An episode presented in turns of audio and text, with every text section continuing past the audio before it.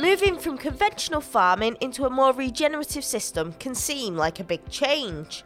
But we've heard on previous podcasts about taking it slow and having a gradual approach. On this week's Over the Farmgate podcast, we're taking a look at one farmer's journey into regenerative ag. Don't forget, we'll bring you a new episode of the podcast every Friday, so make sure you're subscribed on your favourite platform. In the latest of our Farming with Nature series, we're taking a look at the gradual transformation of one farm from conventional to regenerative and how they've made it work. Over to Jez Fredenburgh for more. Hello, everyone. Now, a few weeks ago, we had financial advisor Gary Markham on the podcast talking about the profitability side of regenerative farming. A key point that Gary made was his belief that it's important to go into regen or agroecological farming gradually. To speak to someone about this, Gary put me in touch with Andrew Madover, an arable farmer in Suffolk who has been doing just that.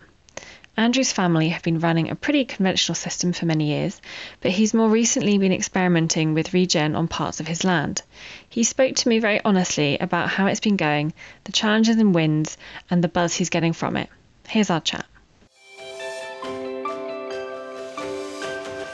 Andrew, welcome to the Farmers Guardian podcast. You're looking nice and cozy in your office. I'm like sat here freezing in my gilet and Barbour and everything.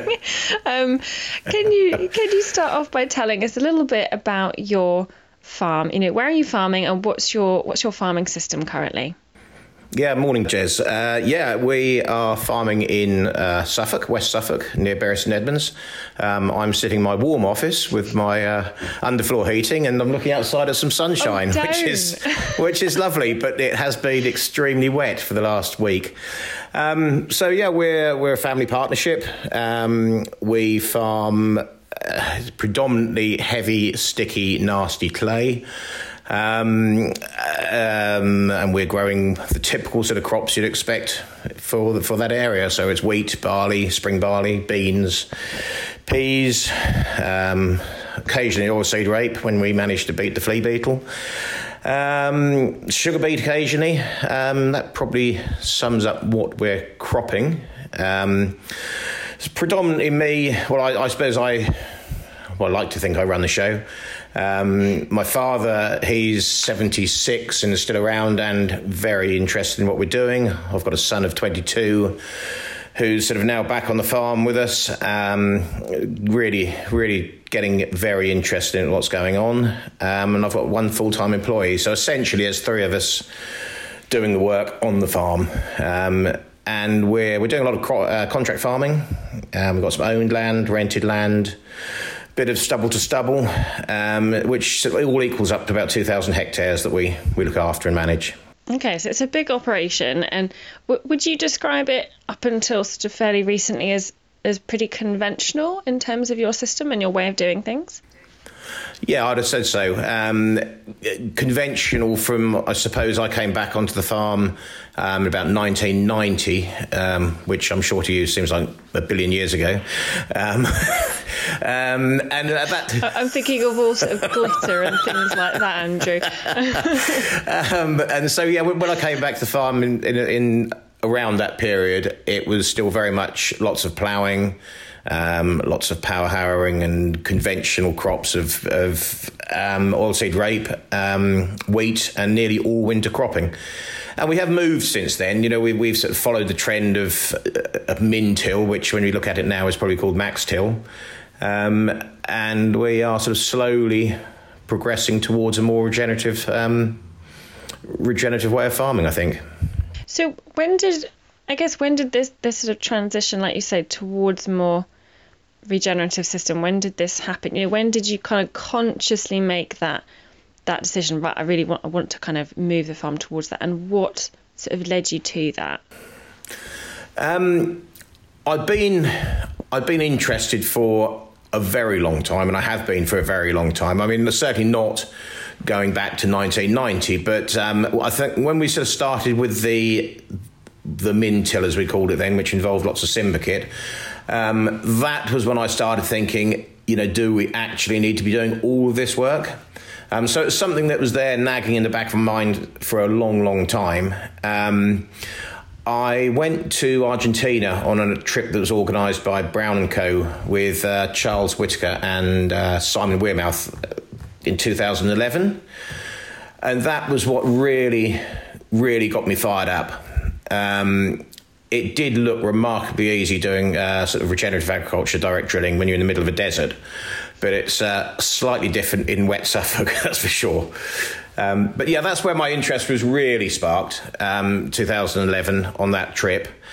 Um, and since then, you know, I've got neighbours who are some dabbling, a bit like I am with regen. I've got uh, one or two who are particularly um, active uh, with regen. Um, and yeah, so lots of time looking over the hedge um, made me think actually I need to be doing this. That's that's really interesting actually. Like you said, there's a bit of um, a movement around where you are. I mean, there certainly is across the across the UK and and also more globally at the moment. We'll we'll come back to that in a minute because I think that's a really important part of this. Um, but can you can you kind of outline for us, Andrew, what exactly you're doing now on the farm that you would consider to be more agroecological regenerative? We are doing a degree of direct drilling, um, which I suppose for most people is where they'll think regen is. Um, we have probably direct drilled. I'm going to say 400, 4 to 500 hectares this year, which is the first time I've gone into it um, in a big way, if you like. Um, we perhaps unlike some people, we have not grown any catch crops this year, um, largely because it was just so dry that I wasn't prepared to chuck the seed in the ground at vast expense and not see it grow. Um, interestingly, people who did around here seem to have got a catch crop, but so we're not. We haven't grown catch crops this year. I have grown catch crops previously. Um, some success, some not, um, and we've grown a few cover crops as well. Um, so they're they're my sort of building blocks, if you like, of, of regen. But I would stress I'm very much, or I'm very sceptical of how good cover crops are on the uh, on heavy land. They def- they definitely bring something, but it's whether they can be utilised properly. So I'm sceptical is be, is where I probably am on cover crops and catch crops. So you're sort of experimenting at the moment, I guess. Very much so, yes. I mean, we're, we're experimenting, but experimenting on bigger area um, this year than we have done previously, and I anticipate that to keep growing.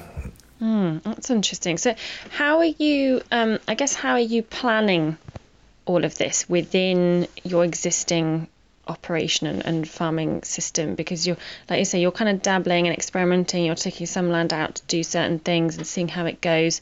How are you kind of, I guess, gradually introducing all that, and what what's your kind of whole approach to that? We're careful. We're careful where we are introducing.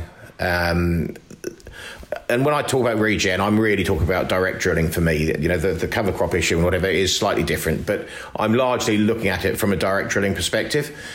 Um, so we're, we're very careful where we start direct drilling in the rotation. Um, so if we, we can you know, if we can drill after beans or peas, um, oilseed rape, they are very easy wins. That's that's the place to start for us. Um, and if we have a contract farm or a farm somewhere that doesn't have beans in the rotation for a year for whatever reason or peas, you know, we'll just leave it. We're, we're going at it very slowly. excuse me. We're going at it very very slowly and picking out the easy wins. Um, I'd also say that I'm definitely not afraid to get a cultivator in the ground if I need to. If I if there's something wrong or something needs correcting, I am definitely not the kind of person who's evangelical about it. I must not do any cultivation. It has if it has to be done for the crop, then I will do it. Um, but yeah, it, it, for me, it's picking the right place in the rotation and going from there. Mm, yeah, and it's it's something that um, Gary Markham, if if anyone was listening to that episode a couple of weeks ago, was talking about was this going in gradually so that it's a little bit less potentially less scary financially and things like that. Um, and you've been working with Gary as well, haven't you? Is is that something that has kind of helped? Yeah, definitely. I mean, I've, I've known Gary for many years. I mean, he's been our accountant for, for years. And for the last three, possibly four years now, I've been involved with the groundswell benchmarking group that uh, Gary heads up. Um, and that's that's very very useful source of information there. There's some good guys in there um, doing some good things, but it's it's interesting to compare people who are gone or going wholesale into regen and somebody like me who's a little bit scared um, and just likes to because I'm farming for different people, I've got to protect their income and my own income, and I don't want to introduce shocks into anybody's system. So, yeah, if I can, if I can just feed it in gradually, that seems to work best. But th- that um, information from the benchmarking and that group is invaluable. So you're saying that um, direct drilling is your main sort of focus at the moment, but as, if assuming that sort of goes well and you work out how that can that can really work for you, do you kind of envisage starting to do other things that would move you more towards regen as well? I, I, I want, I, and I really do want to make catch cropping and cover cropping work for me.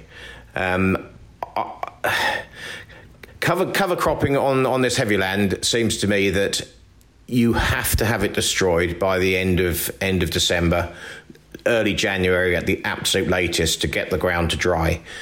Um, if I can make cover cropping work, fantastic. I'm not in SFI. Um, I don't believe the payment rates are enough to um, to cover the aggravation.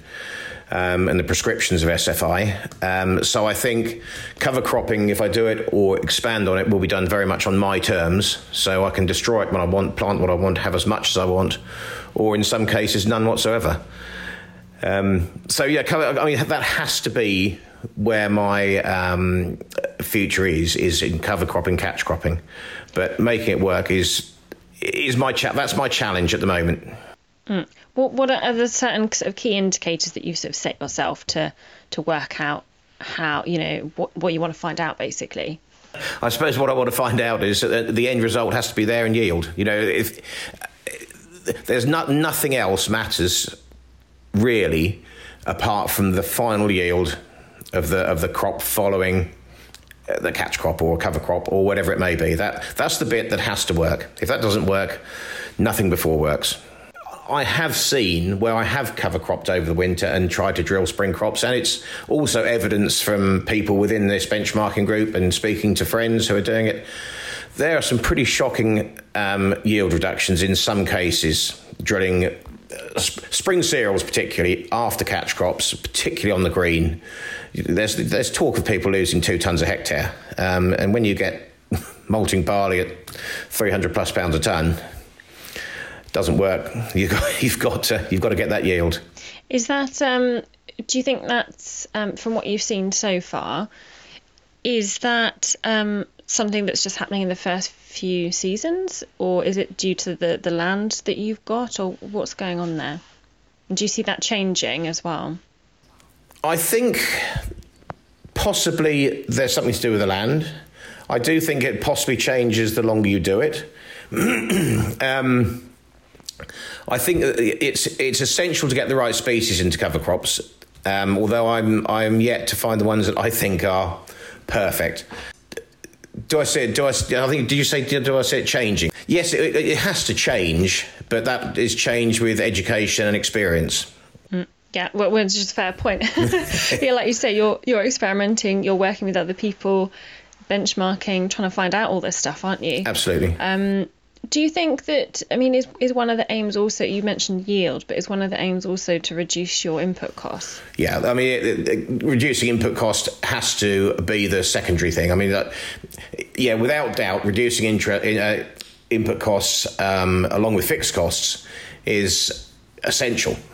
Um, at the moment, I would say I'm probably halfway along that journey. Um, we've sort of got a, a, mix of a mix of systems at the moment, which is possibly the the very worst place I could be with fixed costs. But that is that's on the back of introducing this slowly. Um, so yeah, input costs I can see coming down. Reducing nitrogen seems to be um, the real buzz at the moment. Um, I think a lot of that is due to uh, the cost of nitrogen, funnily enough. Um, there are a lot of people who are reducing nitrogen quite significantly and doesn't seem to be having any detrimental uh, impact. So that is definitely something I'm exploring, have done a little bit of, will do a bit more this year. And when I say I'm doing some, it's it's tramline trials. It's it's certainly not huge areas, but it is tramline trials and reducing by 40 kilos, 60 kilos, 80 kilos, 100 kilos, um, and, and just see where we go from there. Do you see yourself at all reintroducing livestock if we're talking about replacing nitrogen? Oh, I hope not. well, I've been a shepherd. Um, no, I, I, I, don't. I say that in jest, really. I certainly wouldn't um, introduce my own life, livestock. Um, I wouldn't be afraid to have um, you know, a flying flock of ewes come in, or sheep come in over the winter, grazing cover crops. It's again, they have to be grazed on my terms. Um, and I'm not sure some of the graziers would like to be moving the sheep off as quickly as I or many others would like to see them go. But uh, introducing livestock, definitely wouldn't be afraid of it. But um, it definitely won't be, won't be my sheep. It Might be my brother-in-law who brings some, but it won't be me. Fair enough. Have you seen anybody else in the, the benchmarking group reintroduce? Yes. Either their own or someone else's. Yes, there are there are people within the group who are grazing livestock. Um, not many, if I'm honest. Most of them, I would say, are on similar land type to me, which doesn't really work for livestock um, grazing over the winter. But uh, yeah, there, it's, it is happening, and people are trying it. Um, mm-hmm. Whether it will be the panacea, I'm not sure. Yeah, wait and see. Or, like you say, quite experimental at the moment. Absolutely. What, what has been the, the reaction from, you know, your your peers, I guess, from from other farmers? You mentioned a few people around you were dabbling in this. You're obviously in a benchmarking group, but I'm guessing that's not everybody. So, what's kind of been the the reaction talking to people?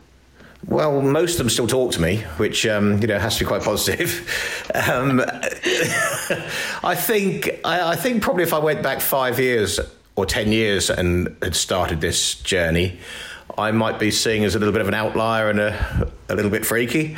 Um, maybe they still do think that. I don't know, but I think it's becoming much more accepted.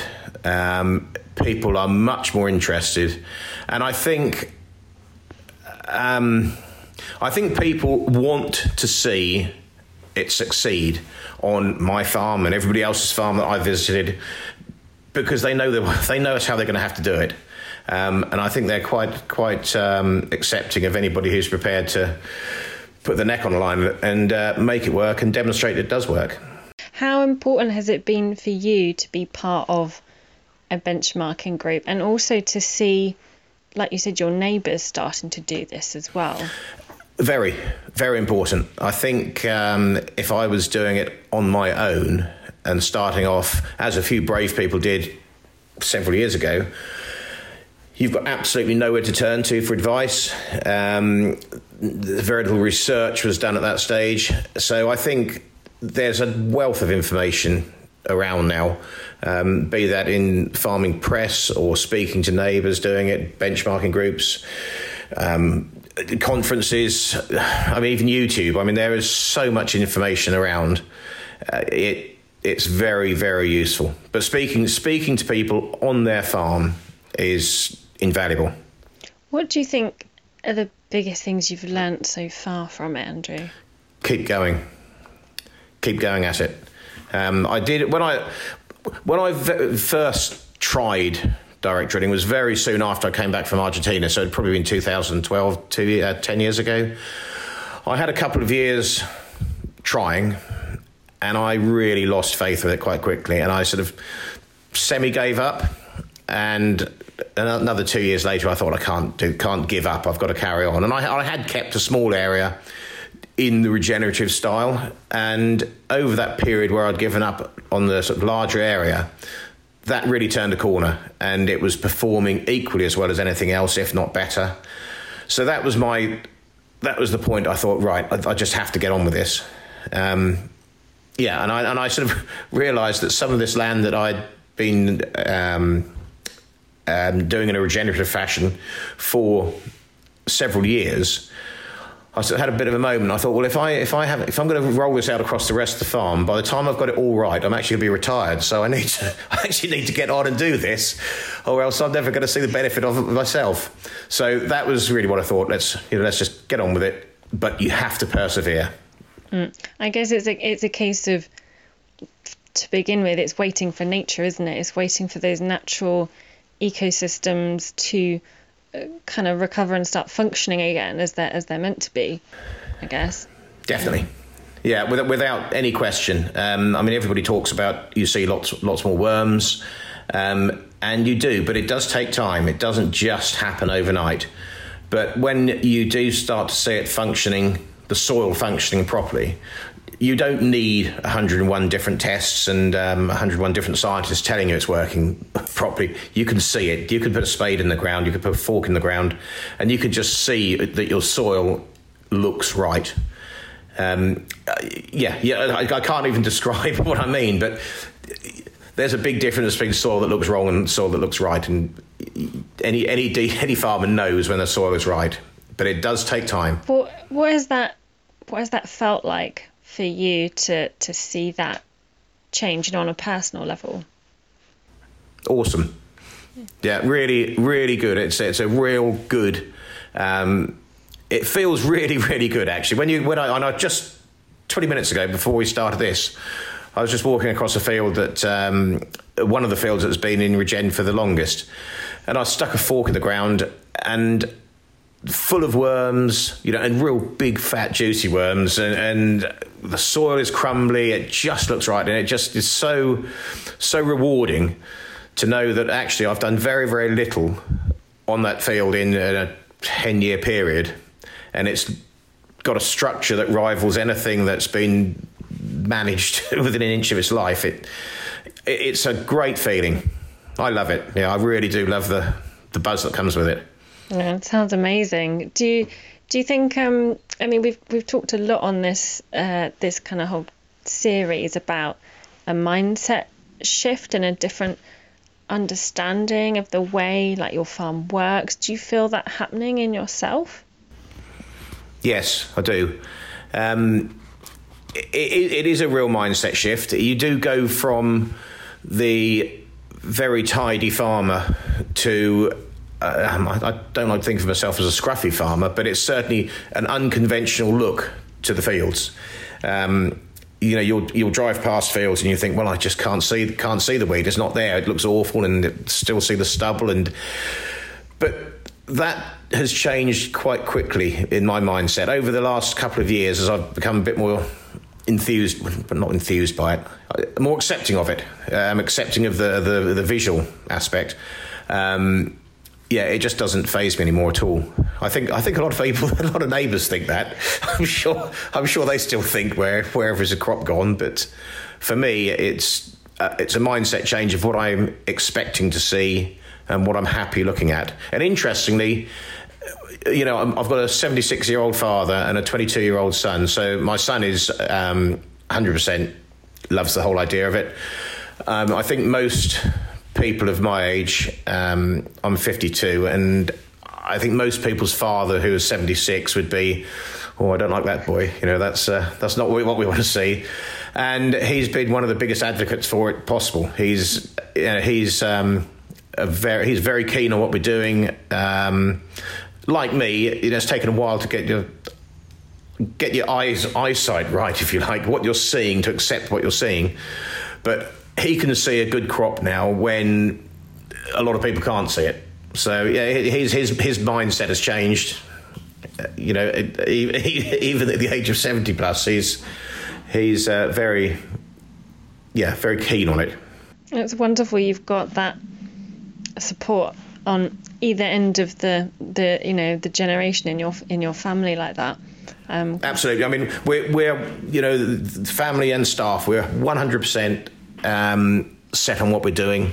We're all we've all got the same um, ethos. We all want it to work, and I, I think that is essential. I think if you've got one person who's not um, keen on the idea or uh, happy to adapt, it's always going to be a problem. I think everybody has to be on board um, with the same goal. Mm, I think you're right. What would you what would you say to someone listening who's at that point where they're like, mm, this is kind of interesting them. They're not really sure if they want to do it or not. They're a bit, maybe a bit scared, like you were saying earlier. What would you say to them? You've got to do it. You know, it, it, it, get on with it and do it. Um, there is there's definitely a cost element to doing it because you can't just go and change your system without spending some money on some kit. Um, but you don't need to spend vast sums of money. Um, but ultimately, we all know that we're not going to be supported. Personally, I don't think we're going to be supported at all. There may be some support, but I think if you're going to carry on farming, you've got to get your costs down. Um, and it may take you a few years to get there and to get your yields up again. So get on with it and stop messing about, which is what I did for years. For, for, for far too long, I messed about.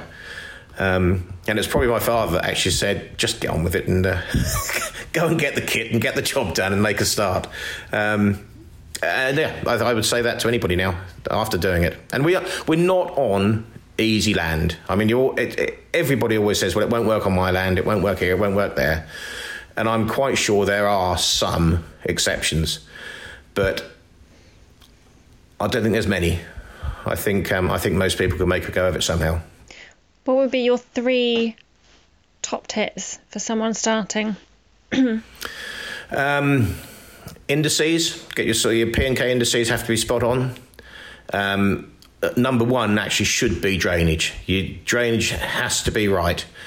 Um, and I think it's probably not super essential, but it makes it so much easier if you've managed to get your fields level um, before you start.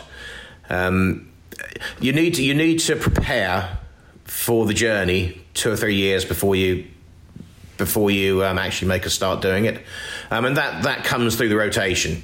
So you know if you know you're going to start with your pulse crop or your oilseed rape crop, make sure that that field is right before you start. So don't have huge great tram lines in it. Make sure the previous crop is established well, and then the entry is easier. It's never going to be it's never going to be pain free or dead easy. There's always going to be something that goes wrong, but they're, they're the three things really. I think pH is also essential. You know, it's just good farming. It's just good farming in a different way. We all, we all know we all know how to farm well. It's just it's just making sure we do. Andrew, thank you. I feel really inspired by that. I, I think other people will too. I think that's awesome. Thank you. Good. Well, I hope so. I hope so. Idyllic childhood spent in the great British countryside is something many of us raised in rural communities take for granted. But for thousands of urban children around the UK, it's something they've never had the chance to experience. On this week's Over the Farm Gate podcast, we're taking a look at those opening up their farms to city kids. Don't forget, we'll bring you a new episode of the podcast every Friday, so make sure you're subscribed on your favourite platform. Jez Fredenburgh has been finding out more on why sharing the countryside with children can be so rewarding.